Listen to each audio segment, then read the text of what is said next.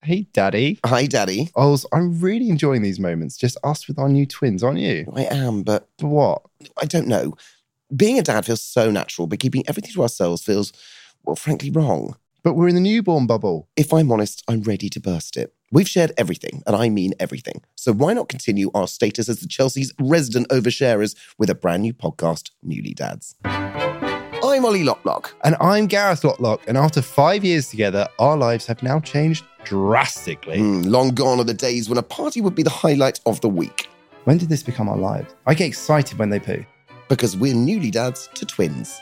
As well as talking about our journey as parents, we'll be taking regular trips down memory lane with stories from our own childhood.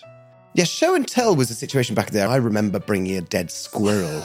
And we're not in it alone. We're going to be asking you guys to send in all your tales about being a kid and having your own. They wanted to know why my daughter had brought in a box which including sexy lingerie, a packet of cigarettes, and a signed photo of topless Robbie Williams.